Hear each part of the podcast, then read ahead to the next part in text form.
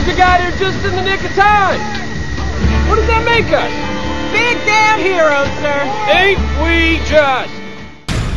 What is that, cuz? That's an alien, bruv. Believe it. And I landed in the wrong place, though. You get me? The wrong place. Welcome to London, mo.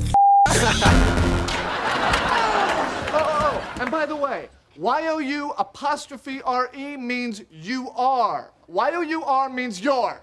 You know, I can't believe I even thought of getting back together with you. We are so over.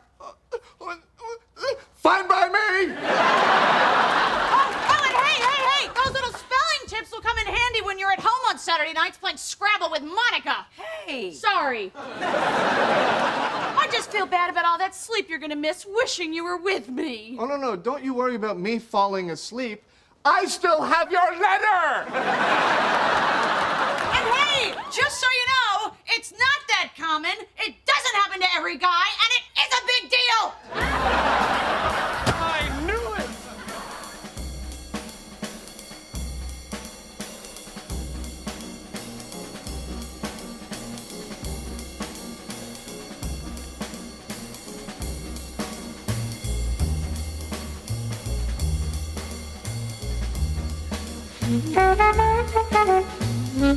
it.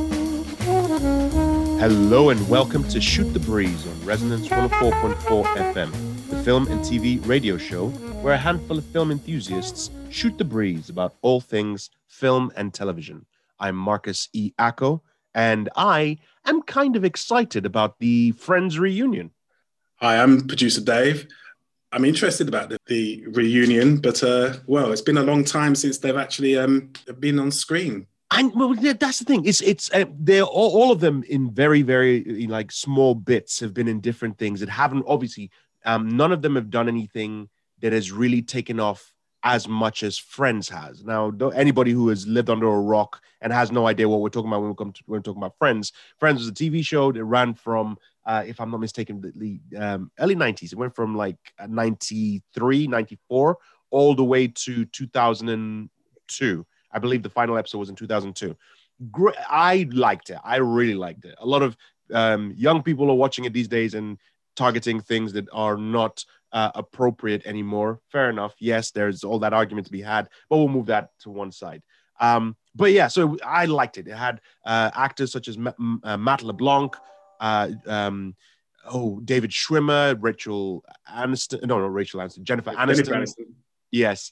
Um, uh, Courteney Cox. Um, oh, what? Uh, I, keep mistaking them for their for their character names. Uh, Matthew Perry and the last one, Lisa Kudrow. Oof, nailed it. So um, all of those people, they played Ross, Rachel, Monica, Chandler, Phoebe, and Joey. I really, really enjoyed the show. Don't forget, it uh, made star in, uh, well film stars of all of them. Uh, Of Jennifer all of them, Aniston yes. became um, Mrs. Brad Pitt for a while as well as a result of that, and uh, yeah, it was uh, it was a big thing. It- it Yeah, was- absolutely. It was a big thing. Um, they all went. I think. I think Jennifer Aniston was the only one that really had a big-ish film career. Um, Courteney Cox kind of was successful with the Scream movies, but again, I mean, she wasn't leading the Scream movies. Um, so she wasn't really a headliner. Lisa Kudrow went more for the indie um, darlings, uh, you know, indie films. Uh, what's his name? Matt LeBlanc tried a couple of TV films or a couple of films, and then just he got so rich, he just literally, I think he retired at one point and then got dragged back into it. But he did a show I really, really love called um, Episodes.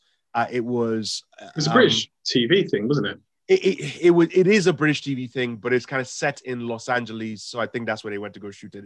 Mixture of British actors and, and American actors. Uh, and it's about this, uh, this couple who um, make it big in British TV with a particular TV show, and it gets acquired by uh, an American studio. So they bring them over and they think, oh, they're just going to remake it in America and it's going to be great. And they, they hire Matt LeBlanc, and he plays himself, right? He plays himself as the main character of the TV show, which is completely against the main the the um the, the writers, uh, uh, you know, the writers' vision of who they want to play it, and so on. And it's just it's a really great show.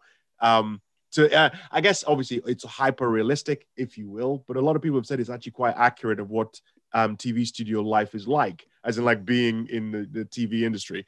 Um, so I really, really enjoyed it. Um, so that was one thing from him. I know Rush, uh, no, Ross, um, um, David Schwimmer. Schwimmer. Yeah, Dave Schwimmer. He's currently on uh, TV at the moment with a show called Intelligence. I believe it. I believe it's called Intelligence. I may be mistaken.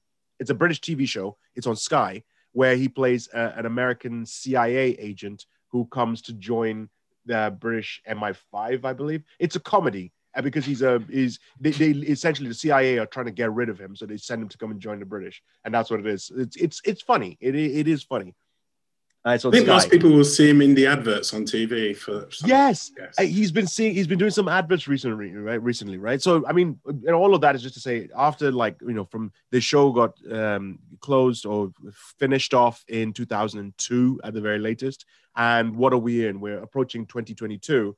So, 20 years later, they do a reunion. Um, but I, I don't think it's a reunion episode, as in the characters come together. I've seen the trailer for it, and I think it's more a case of um, I, I think it's uh, what's the name James Corden that's just interviewing them, and they come together and they, as you know, the actors are coming and reminiscing on how you know how it was during the, the episode. I think they bring a few special guests to come on and so on. The trailer's on on um, YouTube and on IMDb, so you can check it out to see exactly what kind of feel it is. I, I I- caught the trailer and I was like, oh, it's nice. You sit back and you can reminisce, right, and catch some of the episodes and and whatnot. But it it's still it's it's still a show that I still watch every now and again when it's on, and I still laugh at it. I think it's still funny. Um, even as inappropriate as a lot of the things that pop up that they keep talking about are. I still laugh at the show. I think it's I think it's I think it's funny. I think they did very well. I don't know if they'll do anything as big as what they did back then, but hey, that's not what it's about, right? It's about reminiscing and uh, remembering uh, a TV show that you really enjoyed. But you said you're not really that much into it. I'm, I never said I'm not that much into it. I, I did watch it at the time, but uh, Okay. I haven't seen it for a long time. I mean, it was it was repeated on a loop on Channel Four, then on E4, and now it's I think it's on Netflix or it's gone to HBO, one of those other channels. So I haven't seen it for a little while, but uh, it, it's okay. I enjoyed it. There were some episodes I really enjoyed. Uh, I, I was Yeah. we were on a break. yeah, that, that- That's a that's a reoccurring uh, yeah, Any any Friends fan or anyone who's even remotely uh, aware of the Friends TV show knows about if we were on a break uh, and a whole bunch of other things in there. But I don't know. That's that's just me. I want to catch it out. I want to see it um, just to reminisce, and then I'll completely forget about it. You're listening to Shoot the Breeze on Resonance 104.4 FM. I'm Marcus E. Acco. I'm producer Dave. and we are going to jump into film and TV news in, in a second. Uh, but um, we, we in film and TV news, we'll be talking about a whole bunch of stuff, number of films that are coming out uh, that we are looking forward to. uh, You know, surprises that popped up. One in particular, but we'll talk about that in a few minutes. Uh, later on in the spotlight section, we I'm going to be talking to film director as well as film festival director um, uh, Mark Brennan, who is going to be talking to me about his uh, his short film festival, which is Exit Six Film Festival. I believe I'm getting the name correct, uh, as well as he because he's now joined the the team at Genera Films, and they they basically fund or they provide funding for short films. So if you're interested, if you have a short film that you would like to get funded, eh, you definitely want to tune in or you would definitely listen to our spotlight section, which is coming up in a few minutes, where I talk to Mark Brennan, who can help you get your short film funded. But before all of that stuff, let's jump into film and TV news.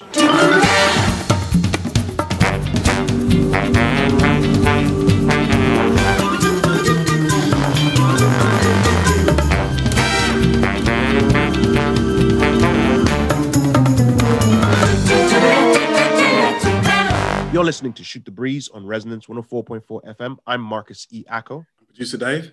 he just producer, producer like producer Dave. You know, it's like okay. No, I enough. said I'm producer Dave. But, Oh, okay. It came across just as producer Dave. He's like, sorry. I'm producer Dave. What, what you want? What do you want, fool? And then move on to the next thing. Uh, so this this came across. Um, I, I opened up um, Twitter earlier today, and it just flashed up on my phone. John Boyega has said yes to doing Attack the Block 2. Now, those of you who don't know what Attack the Block is, which uh, well, I guess it, it, it was a big film. It, it was pretty much um, John Boyega's um, debut, right? His feature film debut. John Boyega, you recognize him from the new Star Wars films as uh, Finn. He's also in the Small Axe series. Uh, one of the, um, I, th- I think it's the Thin Blue Line, if I'm not mistaken. He's coming back uh, for the sequel, Attack the Block. Attack the Block, uh, written directed by Joe Cornish. Um, it was a, it was set in London. It's a 2011, and it's set in uh, South, South London, where aliens land or these alien creatures land in uh, an estate in South London. And these kids, these boys, young boys, are basically the the last line of defense from these little, these, these not these little, these big, ferocious alien creatures that land it is. I mean, it's like I saw the advert for Attack the Block, and I knew about Joe Cornish from the stuff that he's done. He, he was a, um, he he was part of a double act with Adam. I think it was Adam and Joe. They were a double act. They talked about films a lot, and then he went and wrote a number of stuff with Edgar Wright and so on and so forth. And I really liked his stuff. And then he was doing this as his debut feature film, right, where he was directing it, and I saw the advert and I saw the kids in it or the the young boys in it, and I I always all the time back then, whenever I'd hear the South London accent, sometimes it's like not the South London accent. The accent is not the issue that I had. I don't know what I had a problem with it, but every time I saw it on film, it grated. It just made the back of my hair stand up. But I said I was gonna go watch it, just go check it out, and I checked it out, and boy, I was blown away.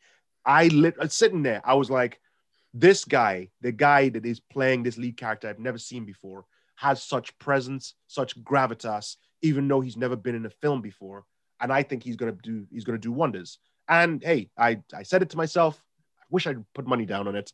And he became Finn. This is John Boyega. Um, excellent in the role. Have you seen? Let me, I, I've been rabbiting on for the about the film. Producer Dave, have you seen Attack the Block? Yeah, I saw it when it came out. I I, I really enjoyed it. Uh, I thought I recognised some of the locations as well, as it's uh, based in South London.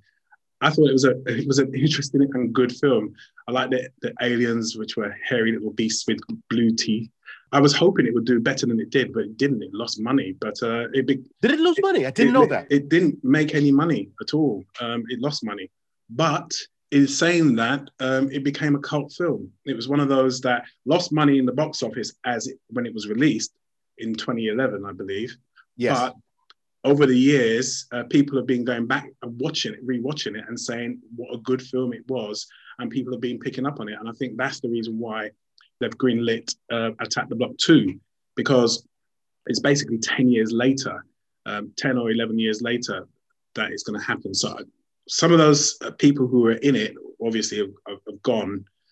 If you haven't seen the film, you go and watch the film, then you'll understand what I'm talking about. But it would be interesting to see what they come up with and how they actually do attack the block too. I'm looking forward to it anyway. Yeah, I'm I'm I'm I'm surprised. It, it okay. Well, no, surprise is too is a strong word.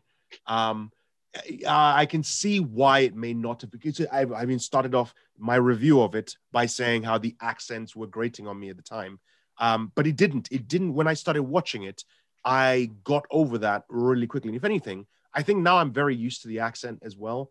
Um, I, I, I know why it was grating on me is because it reminded me of it reminded me of when I first came to the country and I was I was bullied by my friends who had that accent. So every time I hear the accent, in, in the back of my mind is like, it's it's it's you again. But I've gotten over. I've, I'm I'm now a well recovered, um, well, slightly well recovered human being. So that's why it doesn't bother me as much. But I would say Attack the Block went a long way to making me come to terms with that. Um, but are you you were saying a number of people that were in it? Jodie Whittaker, who is now um, who's uh, Doctor Who, the Doctor Who, yeah. Who. Um, uh, what's his name? Nick Frost from the for, again, you know, stalwart of uh, Edgar Wright. Um, he he was in it as well. A lot of them actually grew up to you know grew up grew into the industry and have started taking on more prominent roles. So it'll be fun to see those some of those people come back to take on the role. It, Joe Cornish, you can see straight away this is a guy who loves films, right? So you can when you're watching it, it was just the clash of the South London uh, feel, you know, the, the, the South London life, those people, the estate, you know, the, the, the estate that they were in, the tower blocks that they were in, and then the American film or Hollywood's film style of the you know the action set pieces there's one set piece in particular in in the film which really sticks with me and it's a bit where john boyega's character he's he's on one end of the hallway and it is he knows he needs to get from one end of the hallway to the other end of the hallway. And you know it's crawling with um with these creatures and you know that it, they're vicious. And he just he, i think they if if i remember correctly there's smoke and everything that he sets it up to be able to help get across to that area to either rescue someone or get something. And the slow motion it, it, it- you know that scene is shot in slow motion or it's played in slow motion. And as you see the way he leaps over one bit to next bit it's pure hollywood right? That was the moment i was like this joe cornish nailed it in the direction sense. John boyega nails it as an action hero from that scene. And he was going to do wonders. Now it's been 10 years. Everybody has gotten better in their craft John Boyega is now he's actually a producer on the on the on the second film now. So I, I'm very much looking forward to it. I want to see what they do 10 years later. Uh, you're listening to Shoot the Breeze on Resonance 104.4 FM. I'm Marcus E. Acko. I'm producer Dave. Another film that's going to be coming out soon is the Aretha Franklin biopic, Respect. This was delayed due to the pandemic. It was due, I think it was due to be released a couple of years after the Amazing Grace film, which was the concert film that was originally recorded in 1972. And it's going to star Jennifer Hudson, who I, I, I recently found out was picked by Aretha herself to play her in the biopic. And it's going to star, amongst others, Forest Whitaker, Marlon Wayans, and um, Mary J. Blige. Uh, they're going to be in it. So it's due to be released this year uh, in August in the US and in September over here, about a month apart. I'm looking very much looking forward to it because I did so much enjoy watching Amazing Grace. I thought that was an amazing film. If you haven't seen it, very much recommend watching Amazing Grace, but I can't wait to see the biopic. Um, Yeah, uh, Jennifer Jennifer Hudson is one of those actresses where if you if you're a if you're a black um, singer, you want her to play you in the biopic. Actually, to, be- to be honest, I mean Aretha Franklin is okay because she's well, I say okay, she's amazing. She was amazing, right? She, she's a legend. She was a legend. She still is a legend. She's dead now, but she can have the confidence to say, "I want Jennifer Hudson to play me," because you know that Jennifer Hudson will bring it. I mean, Jennifer Hudson, Hudson's first film uh, which was Dreamgirls, she won the Oscar for, right? And so, yeah, I can't think of any other person who they would cast to play Aretha Franklin but Jennifer Hudson. I think she'll do an amazing job with it. I, wouldn't be surprised if that's another Oscar that she gets. well, I, well, I can't wait for it anyway. So you know, we'll we'll see, we'll see. Just a couple of couple of little tiny bits. Um, if you cast your mind back, I was rabbiting on about a Netflix series called Ragnarok, a new take on the Thor legend set in Denmark in a fictional town called Edda. And this uh, young man comes to live in the town and he is revealed to be the new reincarnation of Thor. Now, it ran for uh, six to eight episodes. I can't remember exactly. I think it was six episodes. Netflix have just revealed that they're going to drop series two starting next Thursday, the 27th of May. And I'm looking forward to it. Six new episodes where he comes into his power and also other gods come in as well. Yeah, I'm looking forward to that. That's Ragnarok. Yeah, I remember you talking about it, and I I, I know um, that it's it is again it's one of those things. It's on my list. It's on the good list. It's on the list of things that I want to see, not the list of things that people say uh, you should see, and I'm like, okay, I'll put it on the list. Like This Is Us and uh, and. Uh, um, oh no no I, I'd have eventually I've, seen Never Ending Story so I was I was gonna keep You were going to that- say never ending story. I was gonna say Never Ending Story. It was is my uh, Never Ending Story list, but I did eventually watch Never Ending Story. Shout out, um, Laura. So, hey Laura, happy birthday, Laura. Happy Uh, birthday, happy- Laura. oh, speaking of which, as we're recording this, um, just want to sing happy birthday to uh, producer Dave because it's also producer Dave's birthday. Happy birthday to you. Happy Thank birthday you. to you. Thank you. Happy birthday, producer Dave. Yeah, I'm going to cut this bit out. Happy birthday to you. anyway, okay. I did want to watch Ragnarok. I will watch Ragnarok eventually. Now that season two has come out, I can binge watch the 12 episodes. So that's good. There's also a, a- another couple of things. Um, another one from Netflix uh, that I, I rabbited on, on about was short series called Love, Death and Robots. And that's now dropped. Unfortunately, it's not as extent. The, the, series length is not as extensive as the previous one, which was like 12 to 18 episodes. This one is only six, but I've been watching them, and yeah, it, the quality is still there. Definitely, definitely, definitely recommend it. See, I've seen I've seen season one. I mm. saw the uh, the the message popped up recently uh, to say season two had dropped, and I'm like, okay, I'm gonna watch it. I'm gonna watch it, but uh, uh, my schedule has been way too packed. I've not had the chance to watch it yet.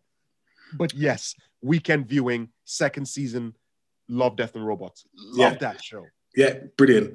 And the last one, and this is a, a thank you to Farside Radio, which is also on Resonance 104.4. They played a tune from this series on Netflix called Midnight Diner. And it's a Japanese TV, it's a Japanese series that um, Netflix have shown. It's got two series in there.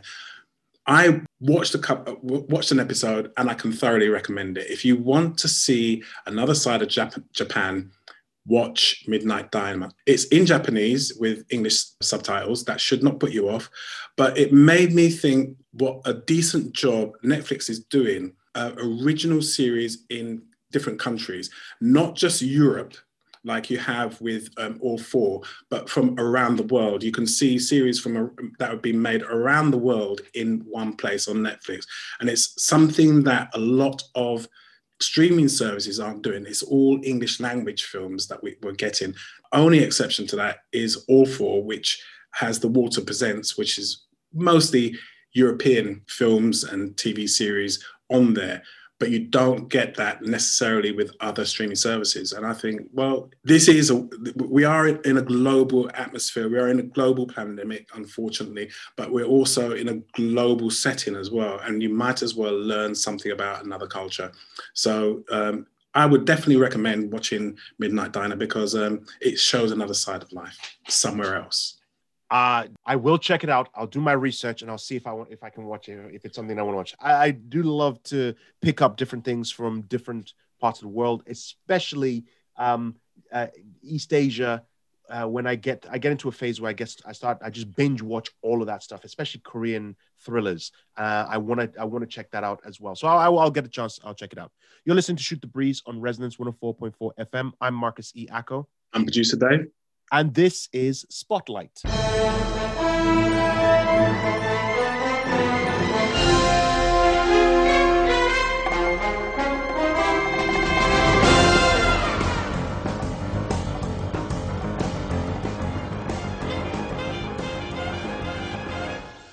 You're listening to Shoot the Breeze on Resonance 104.4 FM. I'm Marcus E. Acko, and I am joined by a, a film director, a film personality that I uh, I've I've been following on various uh, social media platforms and recently on Clubhouse as well, uh, giving me the opportunity to network and bring more people into uh, into the Shoot the Breeze family.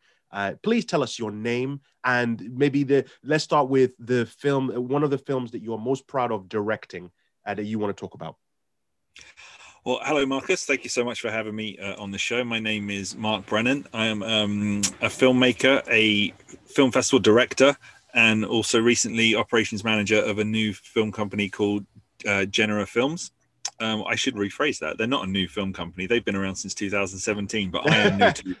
That's yeah. the difference. It's, it's like um, you, have just you've just joined the company and immediately like, no, you've made a mistake. You need to. yeah, already. Yeah. Sorry, sorry, boss. Sorry, boss, if you're listening. Sorry about that. Um, no, it's new to me, um, but it, but it's been great. But in, in regards to a film that um, I have made that I'm passionate about, I have a short film on the film festival circuit at the moment called Squall, which is a short drama uh, I filmed in the summer of 2019 across three very sleepless nights uh, and days as well. And I um, couldn't be prouder of it and all the work that everybody put into it. It's um, a short drama about two strangers who meet in a hotel bar when they're both at very low places in their lives. And they go on to have an evening where they kind of show each other that maybe not everything is quite so terrible. Um, and, a, and a pain shared is a pain lessened i suppose. And it stars gary beadle and jessica chamberlain who are both great. And um, i couldn't be happier with how it turned out that's excellent. And in fact, that's one of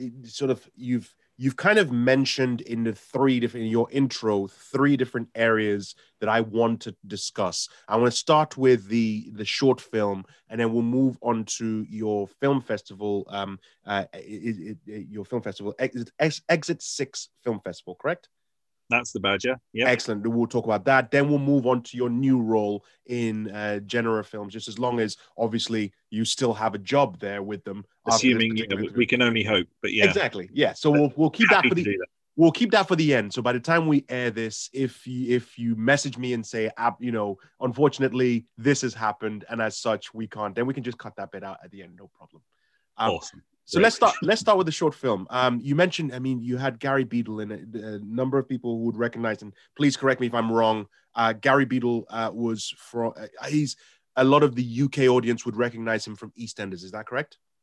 Correct. Yes. Yes. Playing uh, Paul Trueman for for a number of years. Yes, and um, I saw him recently in uh, in an episode of Small Axe, um, which I, I, keep, I always forget the, the name of the episode, but it's the first one. It's about the Jamaican restaurant that is that uh, in, it has issues with the police and so on and so forth. And he's just such a he's he plays a complete a stark character. A, a, sorry, the opposite character to his character in EastEnders. So it's sort mm-hmm. of he, if you want to see range in an actor, just look at EastEnders and then look at his his uh, performance in Small Axe. I haven't had the chance to watch uh, your short film yet. Plug hint hint um, if you can sort that out, that would be great. But um, what was it like working with Gary Beadle on this project? Uh, it, it was brilliant. I mean, um, I was a big fan of Gary's from when he was on EastEnders. I always remember years ago, uh, his his final episode is one that um, I found incredibly moving. The way his character exited the show, and I remember thinking then that guy's brilliant. And one day, by hook or by crook, somehow I'm gonna work on something with him because I think he's brilliant. Didn't know what that thing was going to be, but I knew one day I have to I have to work with that guy because I think he's great. And then when I wrote Squall, um, he was the only one I wanted for the part to the point where until I was told no from him, I wasn't even thinking about who else might play that part.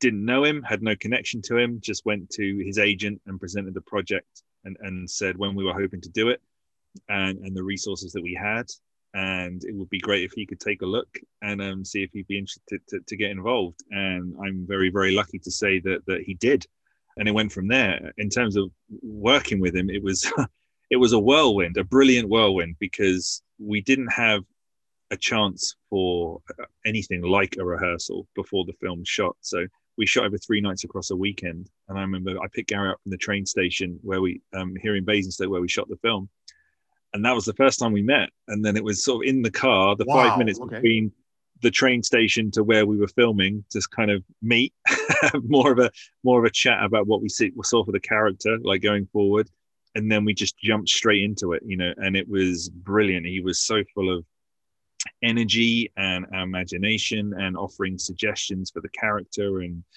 uh, suggestions for, for lines that, that we could throw in and try different things with, and just a brilliant collaborator. And um, but yeah, overall, I just could not believe how energized he was by the whole thing, and just seemed so happy to be there and work with everybody. So uh, he was he was brilliant, absolute joy.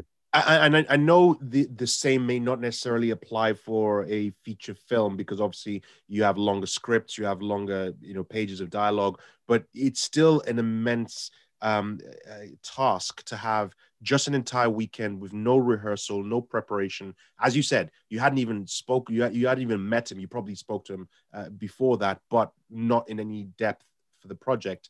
For a consummate professional just to show up on set and really have his lines down ready and also bring suggestions. It's great. He's not there just for the paycheck, if there was a paycheck for a short film, and then go from there. So it's it's great that you had that experience to be able to go through that. Uh, for other people who are looking to do their own films and who may need to, who may be in your position, what kind of advice can you give uh, for for them to follow in order if they want to get someone uh, you know, like like Gary or like other actors in particular that they want in that particular performance, what kind of advice would you give to them to approach such actors of such caliber to be able to get them onto their project? Well, the the only advice I can offer is by doing things the way that I've done them in the past, which is um, when contacting the the agent of an actor is presenting as as much information as you can about the project itself. So it, it's not just a case of here's the script you know will will they read it and, and and would they like to be in it it's more a case of you know when your shooting dates are going to be you know what you can afford as a rate um, you present everything kind of all in one hit to save the agent having to come back with a lot of questions as follow-ups. You know but when are you shooting? Where are you shooting? And um, what's the budget that you have? You know who else is involved? If you if you present everything up front um, i think they're all if you it shows that you kind of know all the questions that you're going to be asked and then already kind of shows that, that you're operating on a level that um, you understand the way things work and you understand the information that the actors the information the actor will, will want in order to try and you know make a decision as to whether or not they can be involved with your project. You know it might not be anything to do with the script that, that they might say no. It might be I, I love this but when you plan on shooting i can't do. And for whatever reason you have to shoot on those dates means you have to find another actor. But um it would then be a waste of time to find someone who who is attached to it um, not tell them when your shoot dates are locked for, and then subsequently find out, oh, they're not free that weekend. Like, oh, bugger, um, we've got to change things up. So, in a nutshell, my advice would be to just present as much information about the, the project and and the ask um, as you, as you can when you make the initial approach.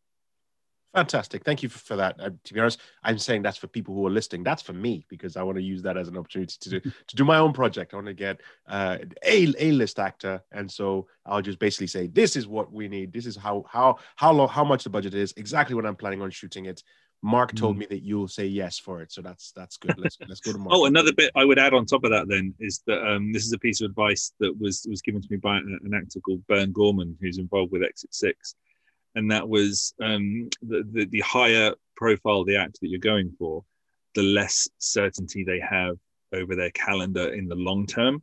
So it's not always worth asking an actor, say you have your shoot dates, but they're a year from now. You know, they don't know a year from now what of they're going to be doing and what they can commit to. So um, aiming slightly more short term is, is something to consider as well. Uh, anything with a huge lead time, so much can happen, and then you know, they can't be involved or your project gets stalled or you know so don't aim for something that's going to be off in the too far in the future because it just makes it harder for them to say yes they'd like to be involved because they can't commit to it that is perfect. That that fits right into my wheelhouse, which is excellent. And nice tag there, as you mentioned, uh, Exit Six. We'll talk about that in just a second. You're listening to Shoot the Breeze on Resonance 104.4 FM. I'm Marcus E. Acko, and I'm here talking with director, festival director, so film director, festival director, and uh, an executive on Genera Films, uh, Mark Brennan. Mark has just mentioned uh, Exit Six Film Festival. Please tell us what Exit Six Film Film Festival is all about. Exit Six is an annual short film festival that's um, hosted in my hometown of Basingstoke. It's been running now for six years. This year will be the sixth edition, and um, we're very lucky that um, throughout that time we've been on Film Freeway's top 100 best reviewed film festival list. Um, that's out of roughly 10,000 film festivals that they facilitate around the world. Which Absolutely. I, I saw that and I was, I was, I was like that, that's enormously impressive because we talk about, uh, sorry, just to cut you off at that point. I'm, I'm, I'm literally just adding no, to what you were about to say. Uh, just with, as you were just about to say, um, the number of film festivals across the world, um, the, you know, film festivals pop up everywhere. Um, in, in London alone, in London alone, there are easily over 150 different film festivals, both short and feature film uh, festivals. So for you to land in the top 100 by Film Freeway, which is where they just basically Film Freeway, for those who don't know, is a website that uh, essentially it's your gateway to the film festival world. It's it's uh, however you want to call it. It's your Facebook for film festivals. You go on there, you register, and you can search for film festivals to submit your films. And they have rated you as, or not you particularly, but Exit Six as top 100. Um, when did that uh, review come in? And tell us what is what, what were your immediate feelings when you got that news? Oh well, it happened. I think after our first year of running. I mean, the, the way the that um, accolade is awarded is just through the reviews that are left you by the filmmakers that have come through the festival. So they will give a star rating, a little bit like TripAdvisor, I suppose. They will they will leave a, a rating, um, mark you out of five for certain categories, and, and from that it kind of decides whether or not wh- where you would stand in the in the in the review listings. Um, I think the year we started was the first year Film Freeway offered that as a function. So um, we were very lucky to make it onto the onto the list that year because we started around the same time, but we've stayed there every year since. And um, all that fills all of us on the team with is just immense gratitude um, to the filmmakers that have thought to to leave such kind reviews about us, and just glad that they had such a good time being part of the festival that, that they would tell others that they did. So um, it makes us all immensely grateful and proud. So does your film festival, the film, as you mentioned, it's an annual short film festival. So it focuses mainly on short films. Do, do you do you have is that is that a category mainly for the films itself, or do you look at do you have various categories for uh, scripts and you know actors? What are the categories that you have in Exit Six Film Festival? Well, the only real um, category that we have is that the films will need to be 15 minutes or less in, in length. Um, with regards to the genres that we program, we program all of them. You know, horror, comedy, drama, um, you, you, name it. We'll we'll we'll we'll take it. What what we're looking for is um, the execution of a story uh, and um, production value behind it, the performances, the cinematography. You know, the whole bag, whole bag, everything you would look at in a film to decide whether or not um, you think it's something you really want to share is what we look for and genre doesn't really come into that um, it's it's more just a case of the, the filmmaking in itself so we have a very varied program when, when the pro when the festival is on in fact one of the my favorite parts of the festival is is helping to curate the screening blocks because we mix them all up we don't have like a drama block and a comedy block and a horror block you know they're very deliberately curated so that no two films of the same genre if we can help it sit side by side so that when you're a viewer in that block watching them, you're never kind of comparing the two because because they're the same genre. So you'll watch something that, that is funny one minute and it will lead into something that's maybe more dramatic to next. And then that goes into something scary, which goes into something sci-fi, you know, depending on what the program is. And it's all tailored to not just by genre, but those specific films themselves. So we watch the films and decide, okay, which one of these two would um, go well next to each other, not just because one's comedy, one isn't. You know, we watch what actually happens in these films and think as a viewing experience, if I was to watch these films back to back, it's like making a mixtape for somebody. You know, you're trying to put together the best kind of flow over over a screening blocks period. So um, that's a very long rambling answer to your question. Um, but we take any genre; they all just have to be 15 minutes or less. Trust me, if you ever listen to this show, that's what we do I especially ramble nonstop, even when I'm asking questions. Uh, let me try and be concise with this one question.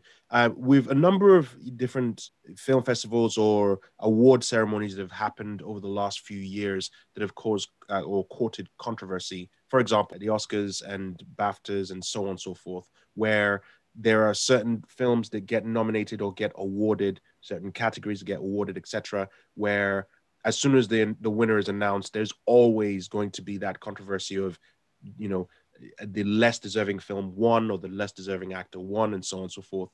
How do you, as someone who runs a film festival, deal with those those kind of issues with regards to actually selecting what you think is what what I guess you want to say is an objectively the the obvious choice in a market that is clearly subjective. How do you approach that with your film festival?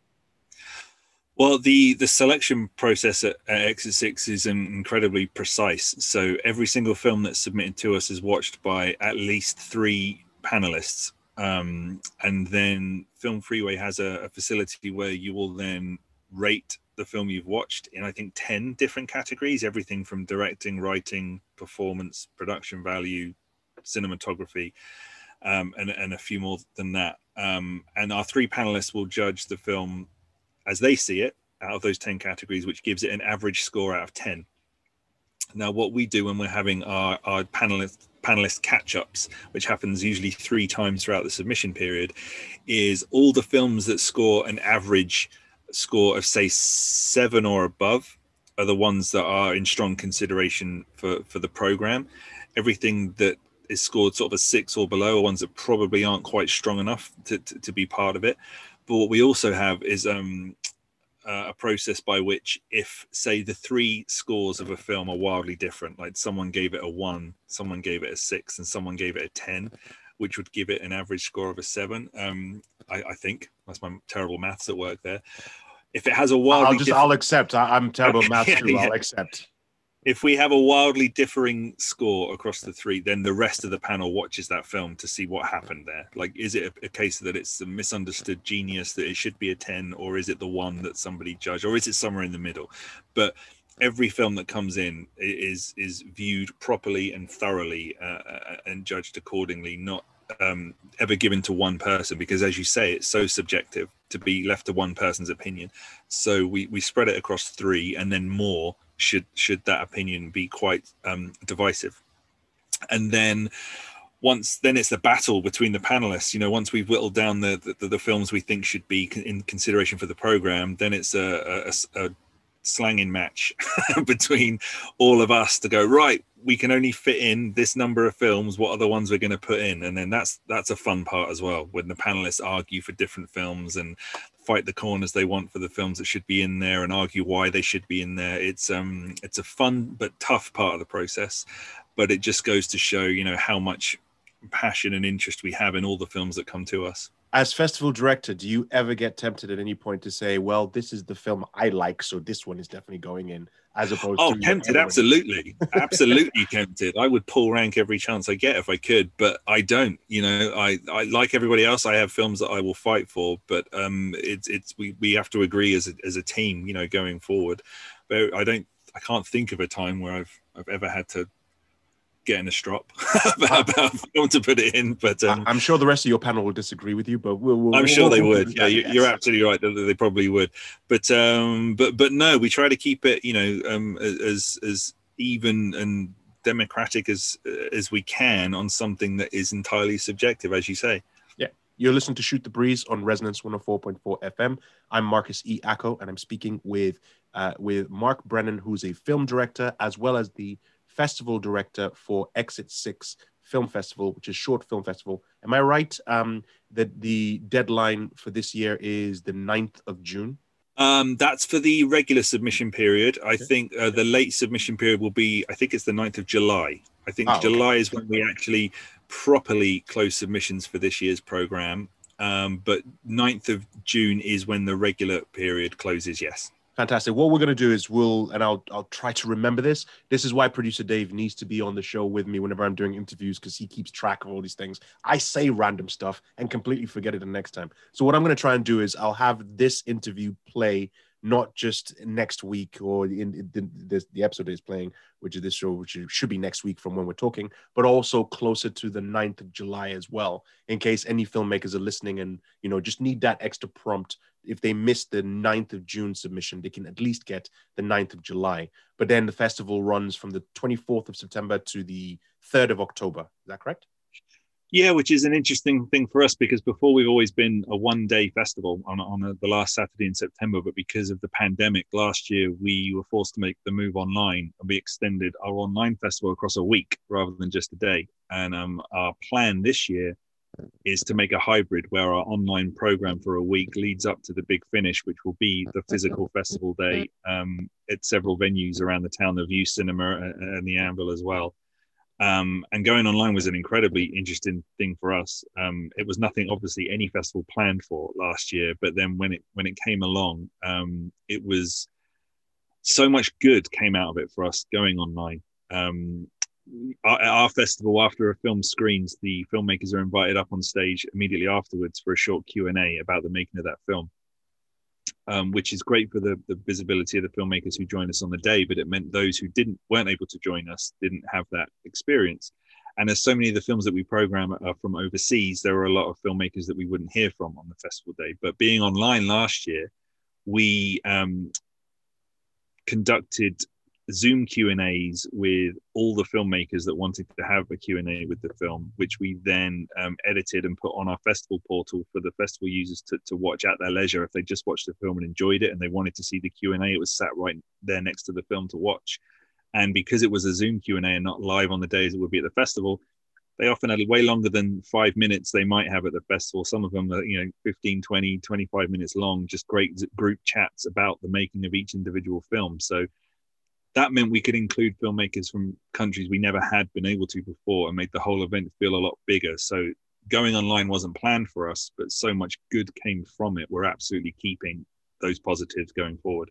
Absolutely, and with uh, with almost every aspect of life that we've encountered since the lockdown, um, the world has become smaller because of Zoom and because of internet uh, online presence, as you said. Now with Clubhouse, where interaction with different people across the world at various times, people can stay longer. You don't have to worry about, you know, taking the train to get to a location or in, in you know, as you mentioned flying from one country to the next and dealing with those logistics. You can do it in your bedroom with your underwear not particularly like that uh, but just in that case. Uh, and it, it, does allow more people the opportunity to be able to do that. So that's fantastic. And you just touched on, upon a point which i want to kind of reiterate. How can people get to watch the films that are in exit 6 film festival um, well, when the festival is going on, we will have um, our own festival portal set up at exit6filmfestival.com where um, people can sign up and register and then view the screening blocks uh, um, as they would like to see them. Otherwise, it would be, um, should the hybrid model go ahead, um, coming down to Basingstoke on, on the day of the festival and buying tickets uh, either on the day or, or in the week leading up to it and join us for a whole bunch of um, not just film screenings, but you know, networking sessions and industry workshops and Q and A's, all that all lead up to a, a big party in the evening, which few people leave not blurry eyed by the end of which it's always a really good time. So, um, if nothing else, it's worth coming down to Basingstoke just for the party at the end of the festival it, Basingstoke is near me and it kind of straddles my birthday, so I might be tempted to to come and get drunk. At, oh, be tempted. Come down for sure. Yeah, absolutely,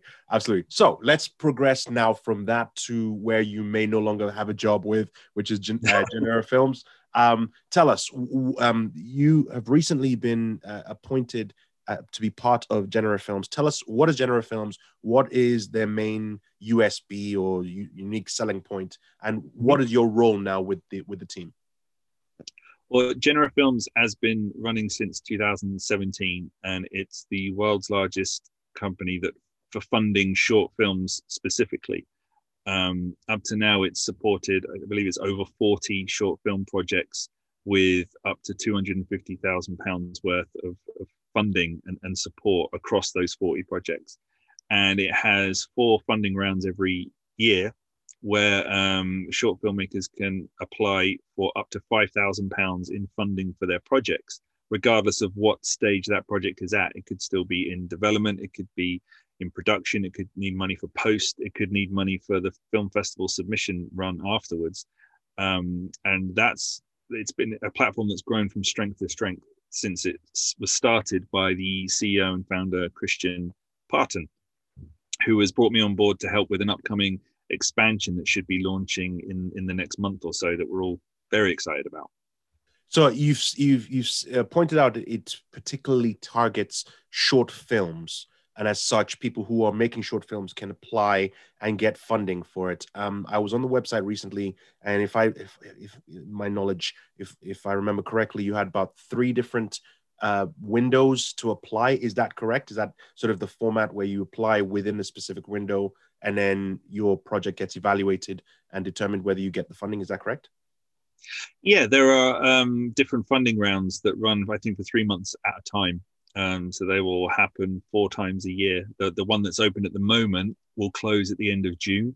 So there's, and then a new one will start immediately afterwards that will be then carry on for three months after that. And then at the end of the three months, the, the projects that are selected for support will receive their funding. And um, the, the best thing about, I think, Genera funding is that there's no strings attached to it. There's no creative input required from from Genera. There are some funding bodies out there that once you've been awarded funds, they they have, want to have a say in the film you're going to make and how you're going to make it, and that can sometimes alter. Um, change entirely in some cases the, the film that the filmmaker wanted to make in the first place um, rightly or wrongly um, but what's great about Genera is that the trust is put completely in the filmmaker. You know, they they know the film they want to make, they know the vision they have, and Genera Films just wants to, to help them get there. So um, that's one of the things I love about being part of this company. That's uh, um, it's a great idea as you've mentioned, and it, as someone who has tried to or has made films in the past, short films especially, um, and looking to move into the feature film, uh, you know, seg- uh, sector, I know how difficult it is to try and raise funds in order to make films, especially when you're starting out. So any avenues like Genera Films who are willing to put that off, you know, available, make available for people for people to do that is fantastic.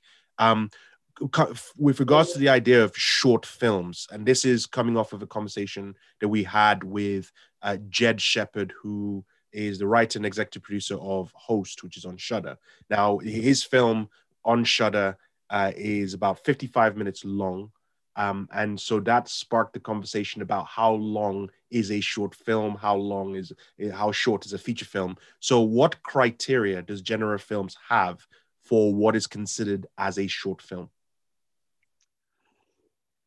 Do you know what? That is an excellent question. I've never looked up to see if there is an actual duration limit on the short film that that Genera would support. Um, I think maybe the reason is is because lately short films that get made, so few of them are anything over 20, 25 minutes long for, for festival consideration. Um, Host, in, in my mind, is definitely a feature film. I, I think um, the, the official, according to, I think it's the Academy, a, a feature film is anything that's over 45 minutes long. My memory might be failing me there, but I think that was used to be the official kind of what's a short and what's a feature. And it was 45 minutes and over was a feature but festivals across the circuit these days tend to program anything um, 20 minutes and under. You know I, I, very rarely see short films made these days that are 25 minutes and over. Um, that's not to say they're not being done um, by by any stretch but um, because festivals by nature tend to program things that are 25 minutes and under more so 15 minutes and under most short films now that are getting made tend to aim for that length. Otherwise they're making it very difficult for themselves to be programmed and they're and they're very much reducing the number of festivals they could be selected for.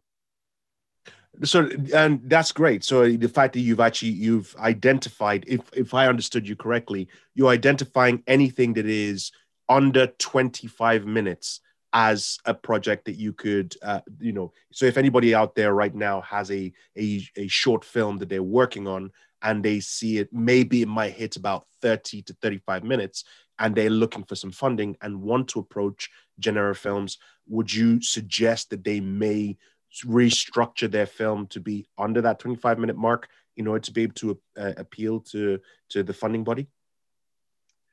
Um, potentially, but I think more so for for festival consideration if that's something that they would like you know uh, the, the, number of film festivals that would take a film that's 30 35 minutes long is is is not many. And and for that reason you'd automatically be kind of hamstringing yourself in, in, in the visibility that film might get on the film festival circuit.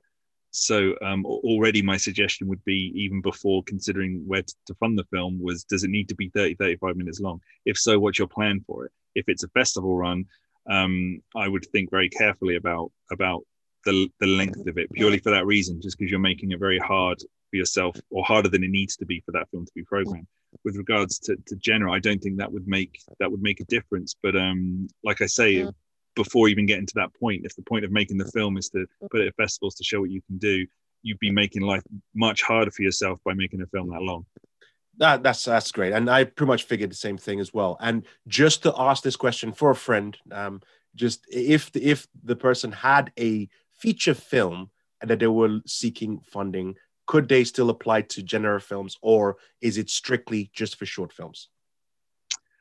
Um, it is strictly just for short films. There have been some applications that, that, that come in um, for for features, um, but we have to kind of stipulate. You know, it's someone who has a, would have a budget for a feature film that say it's going to cost a million, but it would be great if we could start with five thousand pounds from you. It doesn't really. You've got to start somewhere. Do well. So well, exactly. Yeah, but uh, but but no, short films is, is absolutely what Genera Films is aiming for.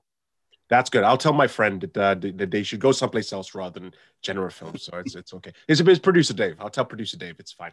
Uh, okay. Excellent. Uh, you're listening to Shoot the Breeze on Resonance 104.4 FM. I'm Marcus E. Acko, and I've just been speaking with uh, film director as well as festival director of uh, Exit Six Film uh, Film Festival and a new employee, new operative executive. What is your role on Genera Films? Uh, I'm operations manager. Operations manager, that's it. Um, I don't know why I keep going executive operations manager, but it's operations manager of Genera Films uh, that they help with funding short films. So if you have a short film, please contact don't contact mark brennan directly but go on to genera films and find out uh, you know how you can apply for that funding as well as if you have a short film that's already that's ready that needs to go into a film festival. Exit six is a great way to get contact. So mark i want to ask you what are the social media links and the urls that people can follow to either follow you to follow exit six films or to follow genera films?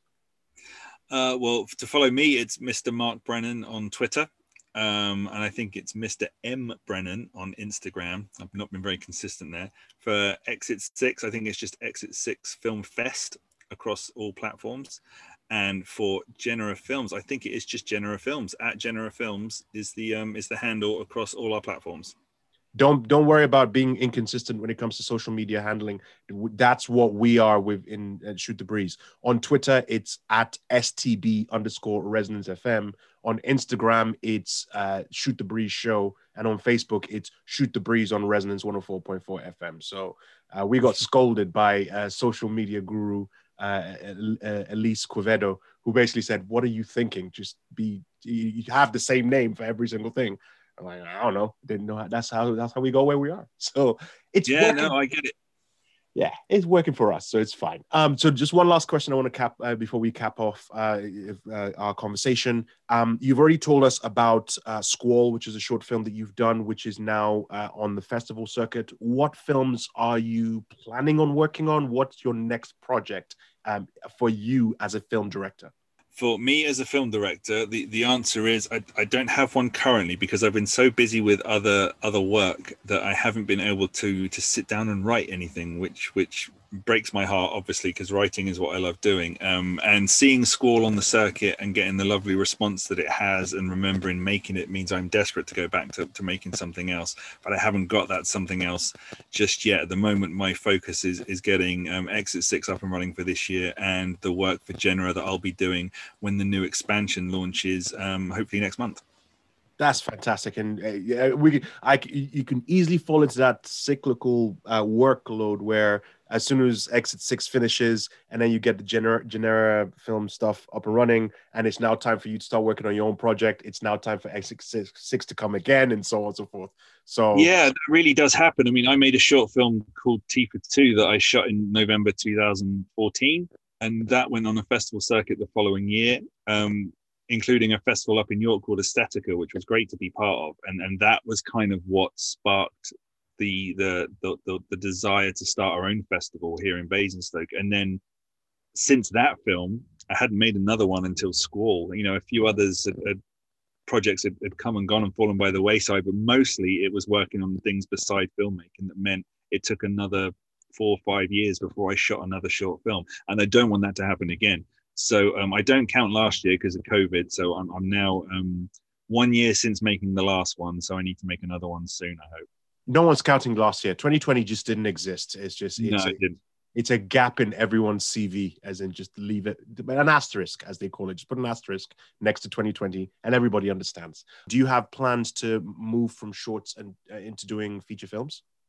Yes, yeah, definitely. Um, I, I think there's another short I'd like to make first, perhaps in something in a slightly different genre to what I've done before. But then after that, for, for definite feature films is where I'd be looking to to try and make a step up. Excellent, Mark Brennan. Thank you very much for joining us on Shoot the Breeze. Um, I, ho- I hope you know whenever you have any other projects that you're talking about and when you want to talk more about genera's uh, genera films new initiative please feel free to come back on the show and talk to us about it well do thank you for having me you're listening to Shoot the Breeze on Resonance 104.4 FM. I'm Marcus E. Acko. I'm producer Dave. And that was um, myself speaking with uh, Mark Brennan, who is a director and a film festival director, as well as a new employee.